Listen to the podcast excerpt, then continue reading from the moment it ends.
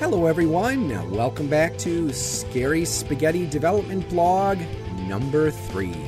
So, I'm going to give you a little bit of some updates on the game I'm developing and also just a couple other quick announcements concerning the game. Now, first, I had hoped to have a Kickstarter by this month. Obviously, that's not going to happen. Then I decided, well, maybe by August. Not sure if I'm going to make that either. So, hoping sometime this fall, but uh, definitely we'll get that Kickstarter up uh, before the end of the year. And the reason uh, I've delayed things a little bit is because I am going to be uh, doing some reworking on the system. Because, as I mentioned in last uh, blog, I do have a test campaign that I'm running. So, haven't had a lot of playtesters so far, but I have actually gotten some helpful feedback. And some of that feedback did lead me to decide to revamp the character generation system a bit. Originally, the system was more of like a class based system, so very much along the lines of like basic D&D.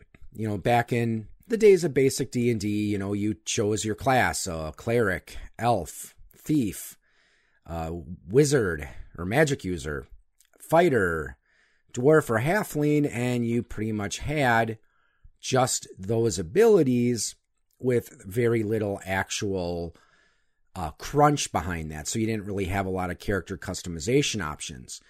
So that's what the original version of the game was like. It was very much a, like I said, more along the lines of old school D and D.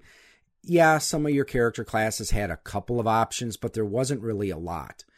Then I revamped the system a little bit and introduced something called builds. So what you would do is you would choose your well, the classes in this system are called cliques. And I do apologize if I uh, repeat anything that I covered in my last two blogs. Uh, a lot of times these are just off the cuff, so it's quite possible I might repeat something that you already have heard. But anyways, so I like I said I revamped the system and did something called builds. So you would choose your clique, and then some of the, well, actually, most of the cliques would have some options, uh, usually anywhere from two to four of these build options, though there were a couple of cliques that didn't have options, mainly because I couldn't really think of much to, you know, really make it worthwhile. Like, for example, the jock, uh, the in the original version, you could choose to specialize in either physical fitness or teamwork. But what I did for the second revision is I introduced four different builds for the jock where you could be the athlete where you don't really get any combat bonuses but you're actually in really good shape uh, the other option was the captain and this would be you know someone who does a lot of team sports like football or soccer or basketball where you need to work with your other members. Uh, then the other two new builds that I introduced were the brawler, which would be someone that did a lot of martial arts. Uh, actually, I think I had five in there. I may have did a grappler one as well, so that would be someone who does wrestling.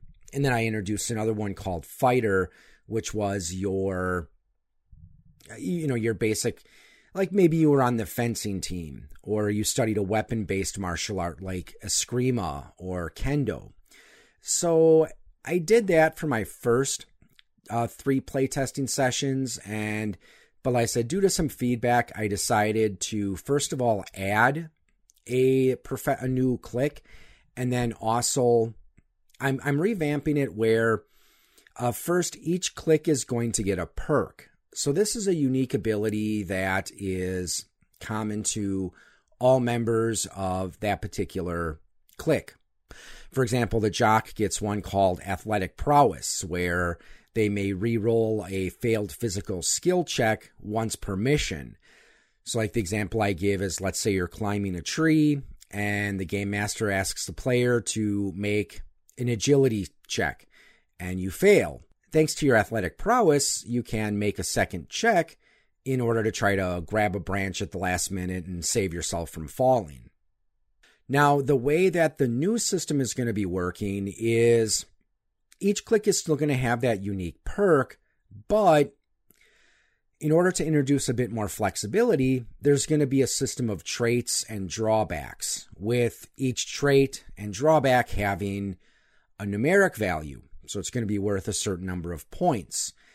And you can select up to five points, but it has to balance out. So let's say you choose a three point trait for your character. And again, traits are going to be like a, a strong point, a special ability that your, your character class gets but that means you would have to balance it out with either a three point drawback, three one point drawbacks, or a two point and a one point drawback.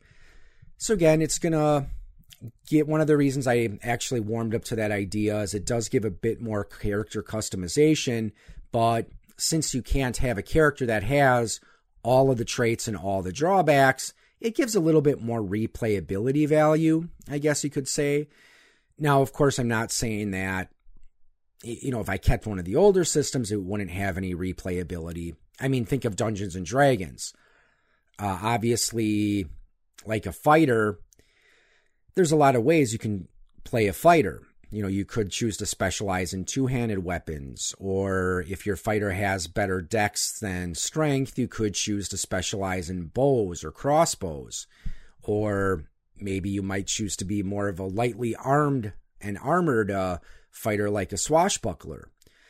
So that's one of the things I did like about the second edition uh, complete handbooks is they did give you those options where yeah you could play a fighter several times, but it gave you lots of different ways that you could choose to play a fighter and have something different other than your stats and your personality because don't get me wrong, I I do understand that some people don't like overly crunchy systems and I'm not a huge fan of it too too much crunch.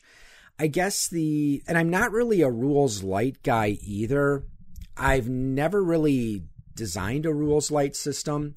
At least, well, I, I suppose my Action Planet can be considered rules light. Uh, that was a pretty simplistic uh, system, but like I said, I haven't really done a lot of playing in those types of systems, so I don't consider myself an expert on them.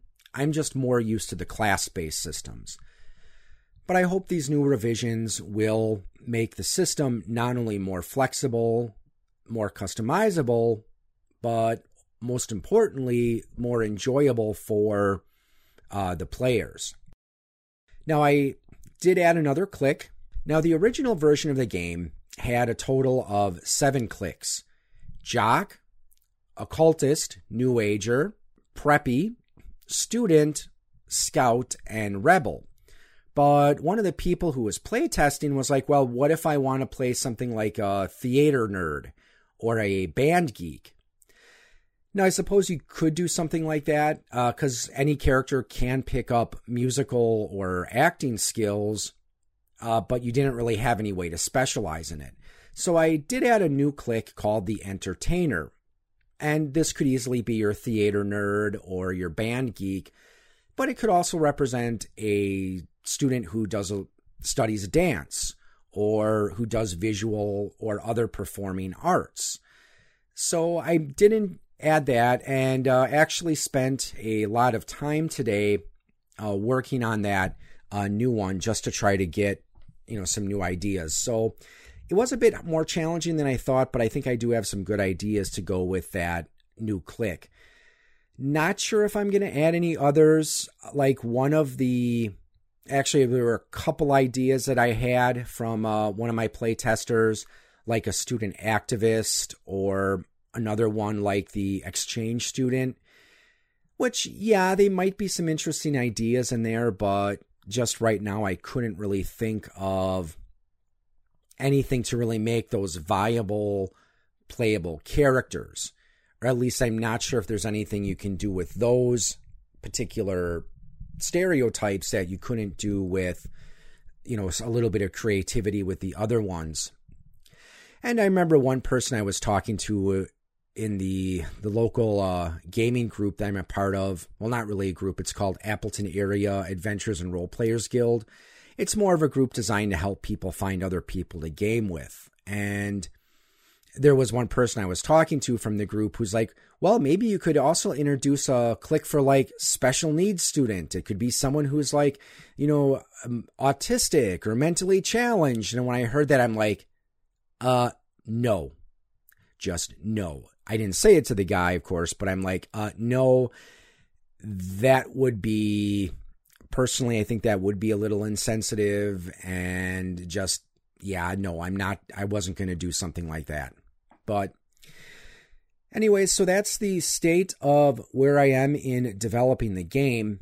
Now, uh, as far as my test campaign, I have actually done a couple sessions since my last uh, my last uh, development blog episode, I did want to share something that happened during one of our testing sessions that I actually thought was a lot was funny and actually pretty awesome, really. Uh, two of the people who were actually three of the people who were playtesting are artists that I've uh, I'm working with to get artwork for the game. And the second session, uh, I had two of those artists there. So, the way the campaign is unfolding, uh, you may recall during our first session, the characters went into an abandoned mental asylum on a dare in order to take a selfie in the morgue. And that's when they were, you know, they came across a group of uh, heavily armed men and armored men with assault rifles. And they, you know, just kind of remembered waking up in their bedrooms the next day well, in the second session, they went to an abandoned section of the shopping mall. Now, this is another one of those examples where I'm drawing upon real life events for a little bit of inspiration in the campaign. Now, in this case, uh, one of our local shopping malls, the Sears store, actually closed last year. So that section of the mall is, you know, that store is boarded up. So far, they haven't you know, announced anything for, you know, who uh, might be buying that that store location, but right now it's just sitting abandoned. So in our second playtesting session, the players heard about there was some graffiti at the mall, as well as a strange guy who was, you know, walking around talking about how he is coming and saying, you know, unusual and cryptic things. And one of the symbols that was spray painted on the side of the mall, again by this abandoned store, was a symbol that they saw in their dreams. So they went to investigate and they snuck into the abandoned part of the mall. And while they were sneaking around in the abandoned uh, store, they did find an area where it looked like some sort of ritual had taken place. And they were attacked by this spider like thing. So, okay, to get into my point about why this is relevant to uh, to the artists that are doing playtesting with me, I was trying to describe what this spider like creature looked like. And both of the artists, without saying a word, took out their sketch pads and started to draw what they thought the thing I was describing would look like. So I just thought that was cool that, again, both of them, uh, without saying anything to each other, tried drawing it. So they actually came up with some cool ideas. So probably be incorporating that eventually. But, anyways, they also are investigating a missing girl, uh, one of their missing classmates. So, anyways, after defeating the spider monster creature thing, uh, they were searching the area and they found the uh, wallet of the missing classmate of theirs. Now, they just eventually decided that it probably would be best to just anonymously turn it into the authorities. So, in the third session, you know, that, that got resolved. The police went in, they investigated it, and reported that they found nothing there.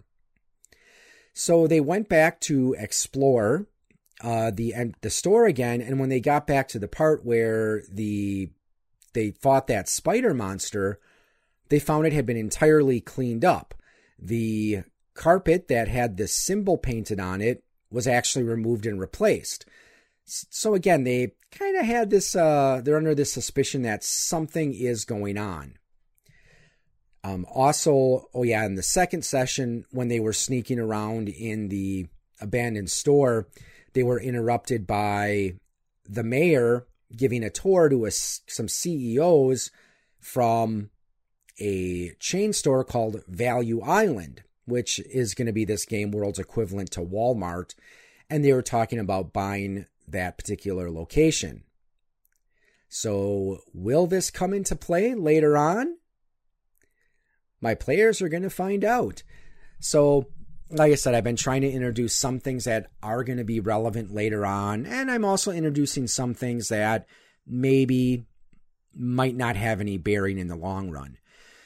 But, anyways, what happened is when the players went back to investigate the abandoned store, they were kidnapped by a group of mysterious individuals who uh, seemed to have some sort of magical or psychic powers. And they woke up in an underground complex or at least they think it was an underground complex because there were no windows. Well, anyways, uh, while they were in this complex, they discovered their missing classmate's backpack.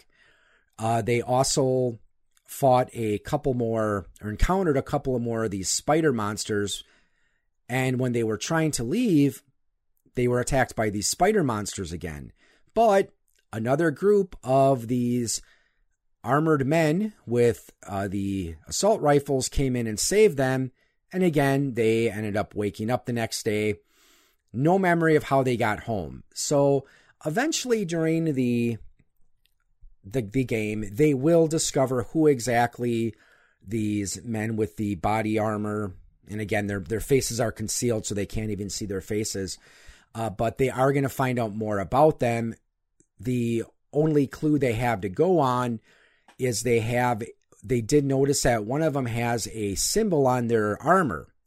It's the Omega symbol with a 9 in it.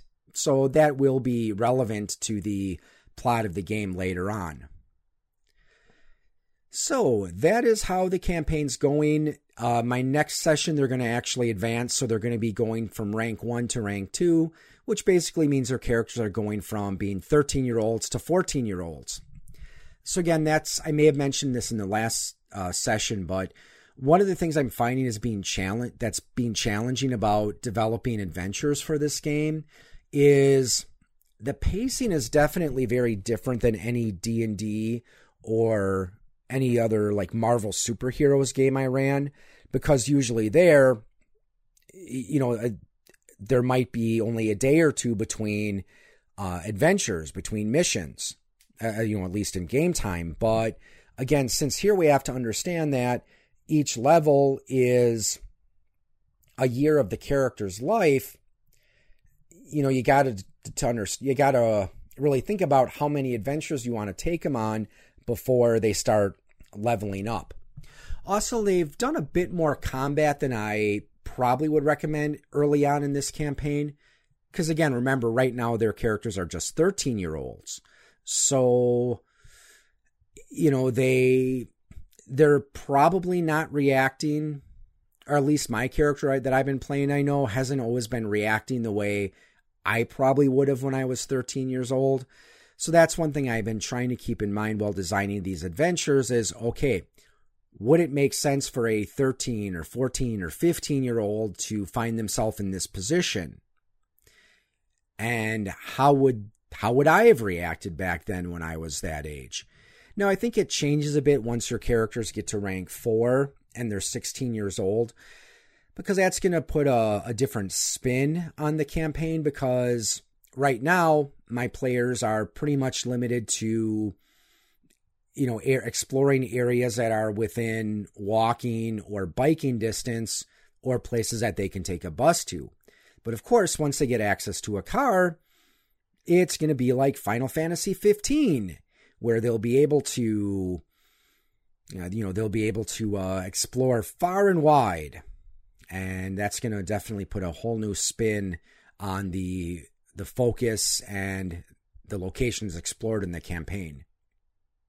Well, that's my update right now for the development of Scary Spaghetti. Now, I'm not sure if I'm going to keep Scary Spaghetti as the final name. I have a couple of ideas of names I might change it to, but tell me what you think. You know, you can certainly post to the Point of Insanity Game Studio Facebook page, or you can contact me through Twitter or poigamestudio.gmail.com. What do you think of the name Scary Spaghetti? Again, it's supposed to be a play on the term creepy pasta. So, and that's actually what the the game is going to focus on. Again, I'm trying to make, I think I mentioned this last time. I'm trying not to make it too similar to Stranger Things because I'm just afraid that people are going to you know, they're just going to think it's a Stranger Things ripoff. And I know there have been other game companies that have jumped on that Stranger Thing bandwagon and they have been making uh, role playing games that are essentially based in the 80s where you play a bunch of teenagers. So, again, well, there might be some parallels between Scary Spaghetti and those games. I'm trying to, again, avoid being a, a ripoff of Scary Spaghetti, of uh, of Stranger Things. Again, I don't want to draw too much inspiration for that from that particular series, even though I actually really like it.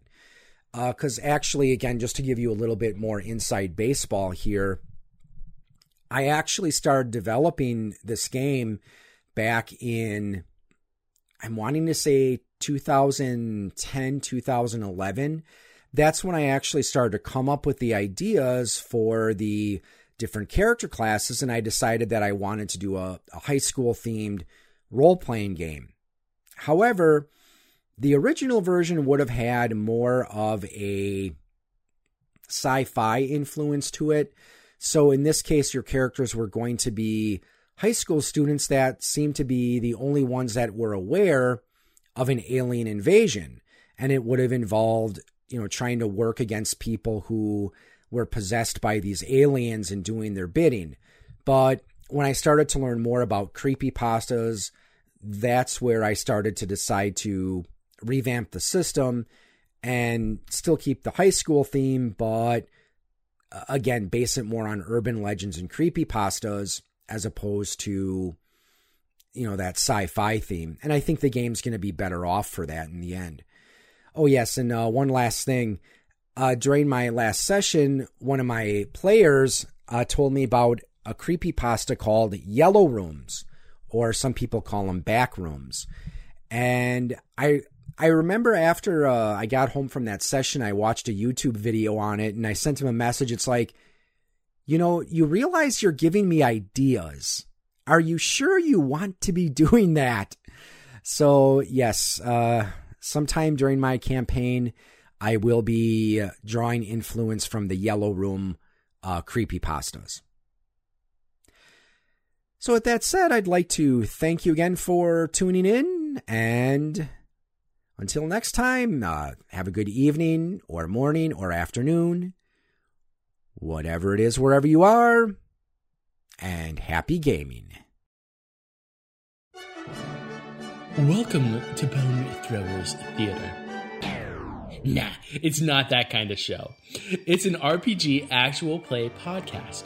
My name is Jordan, and I'm joined by our fun loving cast. This is Aaron. Jeff here. Johnny is my name. And I'm Jeremy. And what we do is dive in and play various tabletop RPG systems and games, such as Mini Six, Fiasco, InSpectres, Monster of the Week, Fate, and more. But no matter the rule set or setting, some pretty intense storytelling hits the fan. So whether you like epic fantasy, adventure, comedy, sci fi, horror, or just horrifically bad puns, we've got something to feast your imagination on. Listen to our full episodes and more at bonethrowerstheater.com. And may the bones fall ever in your favor.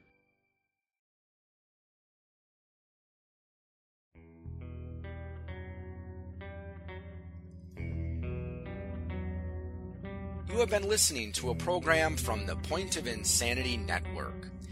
Visit us at poigamestudio.podbean.com for more shows.